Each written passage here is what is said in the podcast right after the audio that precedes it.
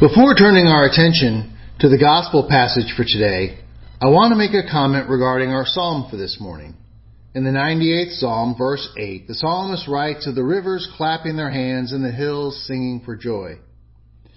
Now to be clear, the psalms are songs and they are poems, and as a result, there is a lot of artistic language used within them. Meaning, do not create entire theological belief systems relying strictly on a psalm. However, there is truth the psalms there is truth that the psalms that we cannot quickly ignore only because they are written with artistic language. We know that rivers do not have hands to clap and the hills do not sing at least not in ways that we understand.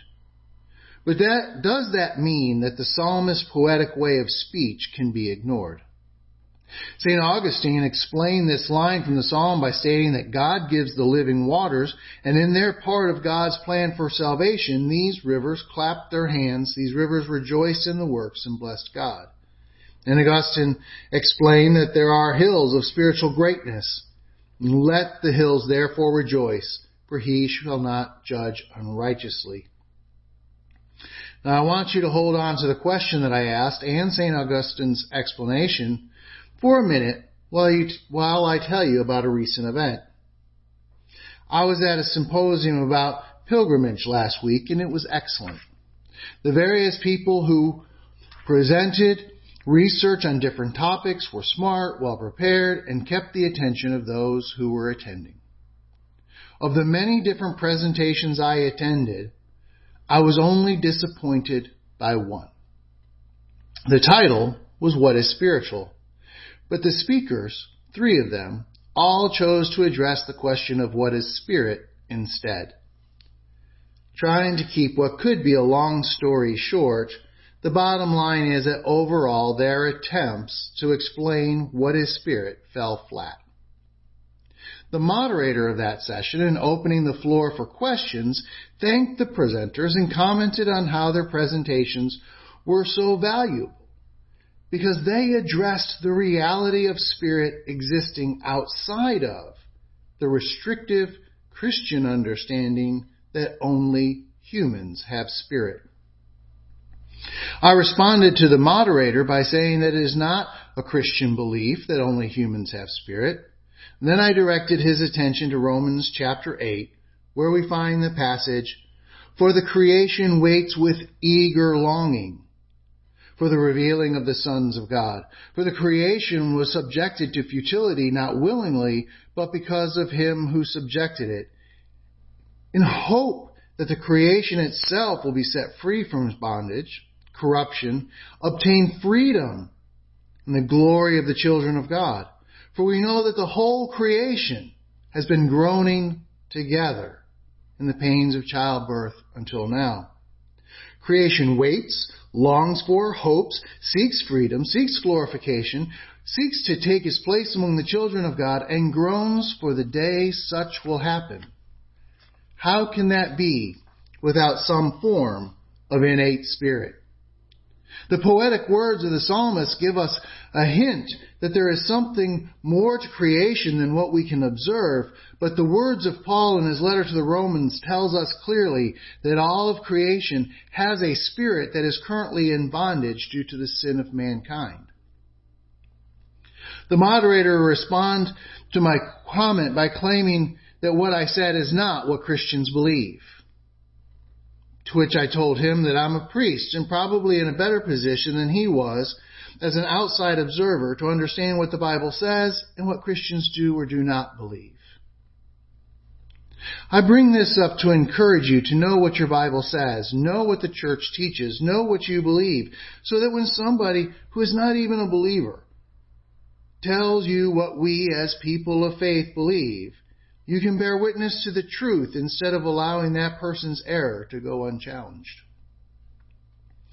Now let us turn our attention to our gospel passage from Luke chapter 21 verses 5 through 19. Jesus warns that persecution is coming to the church. The day will come when everything is destroyed.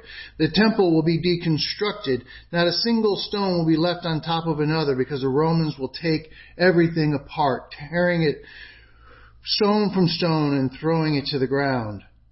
The times will be filled with terror as nation wars against nation. Even the earth will show its unrest with earthquakes, famine, and disease. And before you know it, the people will say that it is the Christian's fault. You, you Christians, you faithful believers, you will be brought before the kings and the governors. You'll be brought before the judges of your community and falsely accused in their claims against Jesus. Jesus spoke about the context in his time when kings and governors were the judges. But Jesus' warning still applies to us today.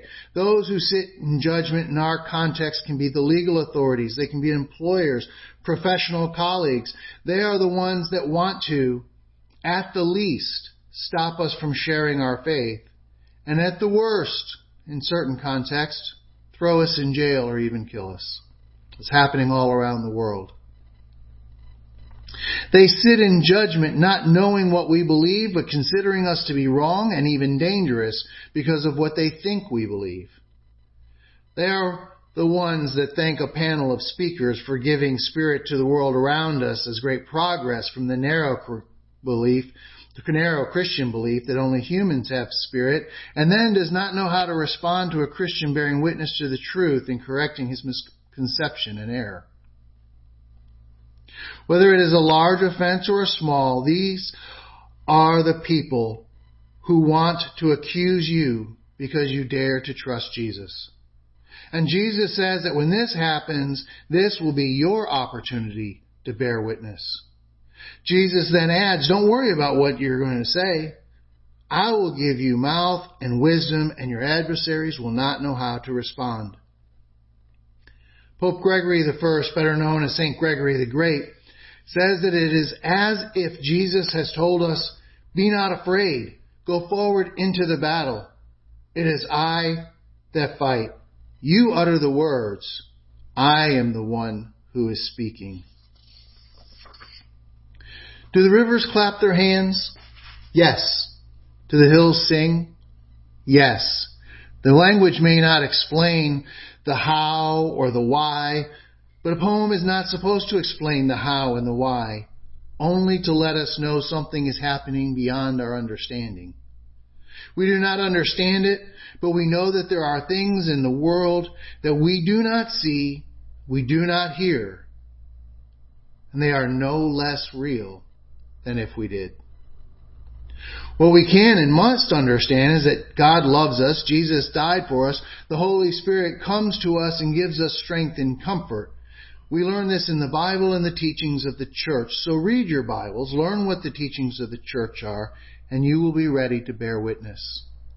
You will have the ammunition for the fight that Jesus will fight. You will have the knowledge, the words, and Jesus will be the one speaking. Amen.